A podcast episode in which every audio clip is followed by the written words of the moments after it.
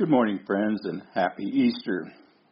I'm not in uh, my regular places this morning in Missouri. Instead, I'm just back from a week teaching at Louisiana State Penitentiary in Angola and uh, am visiting family right now in North Richland Hills, Texas. My message today may not seem like a typical Easter morning message, but I assure you that it is connected to Easter. I'm calling this the rising of the rejected stone and the scripture references are Acts chapter 4, 8 to 12, and 1 Peter 2, verse 4. Now, what I'm going to do this morning is actually jump to a few weeks after Easter where Peter and John were on their way to the temple. And here they met a crippled man who asked them for money. Peter replied with these famous words Silver or gold I do not have, but what I have I give to you. In the name of Jesus Christ of Nazareth, walk. The man stood up, completely healed, and began walking and leaping and praising God. When a crowd gathered, Peter preached the gospel to them, challenging them to repent of their sins and turn to Jesus for salvation. Now, when the rulers of the Jews heard about all of this, they had Peter and John arrested and held overnight. Acts 4:2 tells us that the rulers were disturbed because the apostles were proclaiming in Jesus the resurrection of the dead. No doubt this refers in part to the fact that the Sadducees didn't believe in the resurrection of the dead in any sense, but they were also incensed with the claim that Jesus himself had risen from the dead. And such dangerous teaching could not be ignored. This illustrates my point that some people have always hated the Easter message because it threatens their belief system. The very idea that someone could come back from the dead flies in the face of their self professed knowledge of the universe. So the next day, Peter and John were brought before the Sanhedrin, the supreme court of ancient Israel, this group of 70 men had, under Rome's ultimate authority, the power to enforce Jewish law, to try cases, and to settle disputes. Acts 4 7 tells us the Sanhedrin asked these two apostles a very leading question By what power or what name did you do this? Boy, what a question. And at that moment, it kind of kicked off the Christian movement. I mean, think of what this means. This is the first recorded persecution of the Christian era. Since then, millions of Christians have suffered and died for their faith. We know that on this very day in Muslim and Hindu countries, many Christians cannot worship freely or openly. We also know that Christians are being put to death in Sudan and in other countries where militant Muslims hold sway. And it is an undisputed fact that during the years of communist tyranny, many believers spent years behind bars for nothing more than preaching the gospel. So, what will Peter do? I think he had probably three choices. He could apologize for making trouble, but there's no way he's going to do that. He could say nothing and hope for the best, but Peter never said nothing in his whole life.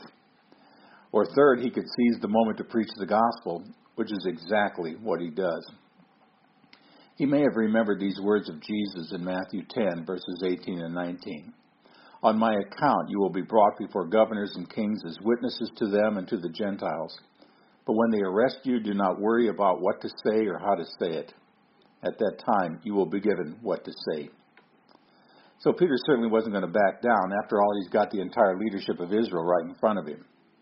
Now, if the early church had hired a PR firm, they couldn't have rounded up a crowd like that. Money couldn't buy this kind of audience. It was like having the president, cabinet, Congress, and the Supreme Court sitting at your feet, waiting for you to talk.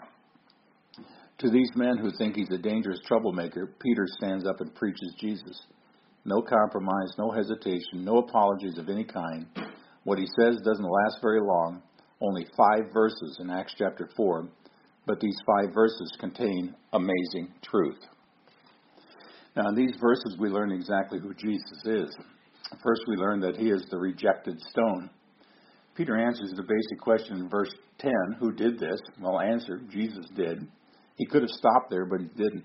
He continues his answer in verse 11, knowing that he might never have a chance like this again. He says, It is by the name of Jesus Christ of Nazareth, whom you crucified, but whom God raised from the dead, that this man stands before you healed. He is the stone you builders rejected, which has become the capstone. Now, in these two verses, Peter says four things to the Jewish leaders. One, you crucified Jesus. That's literally true. God raised him from the dead. Also true. His power healed the lame man, also true.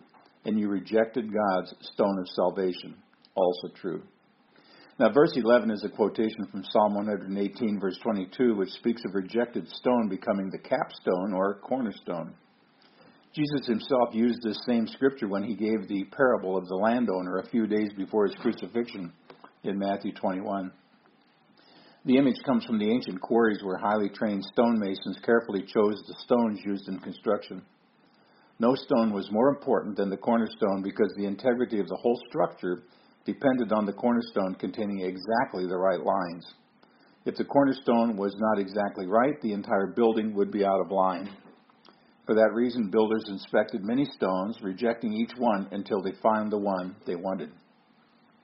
Rejected stones might be used in other parts of the building, but they would never become the cornerstone or the capstone. That's the first and the last stones put in place. Peter is saying that Jesus is the rejected stone whom God made to be the cornerstone of salvation. And they, the Jewish leaders, rejected him. But God not only accepted him, but put him in the position of highest honor. Now, here's the shock of it all. These men, who should have known better, didn't recognize him for who he was. They made an appalling mistake that became an eternal catastrophe. To reject Jesus means that you have rejected God's cornerstone. And since the cornerstone is the foundation, anything you build upon the wrong foundation will itself also be wrong. So let me be clear it's not enough to say Jesus was a good man or a fine teacher, or an excellent leader, but not the Son of God. If he isn't who he said he was, then nothing he said can be trusted. And not only is Jesus the rejected stone, he's also the living stone. In verse 10, Peter plainly says, You crucified him, but God raised him from the dead. Now, how could the name of Jesus heal the crippled, crippled man? It happened because Jesus rose from the dead. He's the living stone of eternal salvation. Now, I don't think Peter ever forgot the moment when he stood in front of the rulers of Israel. It must have made a huge impression on him because many years later, when he wrote the letter we call First Peter, he described Jesus as the living stone rejected by men, but chosen by God and precious to him. So here we have two images joined together Jesus the stone and Jesus the source of life. And when those two come together, what do you get? You get a living stone. Billy Graham often said it this way a dead Jesus can't save anyone, but a living Christ can change your life. Hebrews 2:14 and 15 tells us that Jesus came to free those who were enslaved to the devil through the fear of death. On Friday it looked like the devil won, but on Easter Sunday Jesus won the only battle that really mattered. See, the resurrection tells us how it's all going to end for the child of God. And I'll be honest with you, I've read to the end of this book called the Bible, and we win. It's true. We win in the end, and knowing the ending helps us deal with what comes in between Easter teaches us that when the battle of the ages finally comes to the end, the home team wins. the future may not be pleasant, but we'll overcome if our faith is in the one who rose from the dead. That's what it means to call Jesus the living stone. It gives us courage to face our own death. And finally, Jesus, the rejected stone, became the living stone, who is now the cornerstone. The New International Version rendering of Acts 4:11 uses the word capstone but includes cornerstone as a possible rendering. That's because the Greek word can be translated both ways. Both are perfectly true when applied to Jesus. Just as the cornerstone was the first stone laid and thus determined the placement of every other stone, the capstone came last and was placed at the top of the arch, thus holding every other stone in perfect alignment. God has made Jesus the cornerstone and the capstone of salvation. Everything begins and ends with him. And if you miss Jesus, you've missed everything God has for you. And now we come to the end of Peter's brief message before the Sanhedrin. He says in verse 12, Salvation is found in no one else, for there is no other name under heaven given to men by which we must be saved. These words sound strange and harsh in this age of tolerance, diversity, and political correctness. And surely Peter didn't mean what he said, did he? Well, you could underline two phrases in verse 12. Salvation is found in no one else because there is no other name by which we must be saved. That means you can't cry out to anyone else and have any hope of salvation. Not Buddha, not Confucius, not Krishna, not Muhammad, not anyone else but Jesus. It is Jesus only and only Jesus. He is the only Savior God has, and only through faith in Him can you escape hell. Let every person hearing these words ponder the following statements. You cannot reject Jesus and have any hope of heaven. You cannot look at any other religious leader for salvation. You cannot combine Jesus with anyone else or anything else. You are not free to make up your own religion. You cannot save yourself. In short, friends, you must come to God on His terms, not yours. These words are utterly exclusive and mean exactly what they say. There's no middle ground when it comes to Jesus. So here is the Easter message reduced to one sentence He was rejected, He rose from the dead, God made Him the cornerstone of salvation. The time has come for you to decide one way or the other. Who is Jesus to you? Rejected stone or the cornerstone? Whose side are you on? With those who crucified him or with those who follow him? A cartoon from the Wall Street Journal shows a man walking up a set of stairs toward the gate of heaven. Above the gate is a sign with two words, No Deals. Well, this time the Wall Street Journal actually got it right. God makes no deals when it comes to heaven. You either enter by the way of the cross or you don't enter at all. It is sometimes said that the road to hell is paved with good intentions. By the same token, the road to heaven is paved with the blood of Jesus. So, which road are you traveling? Now, I began this message by noting that not everyone shares our Easter joy. But what about you?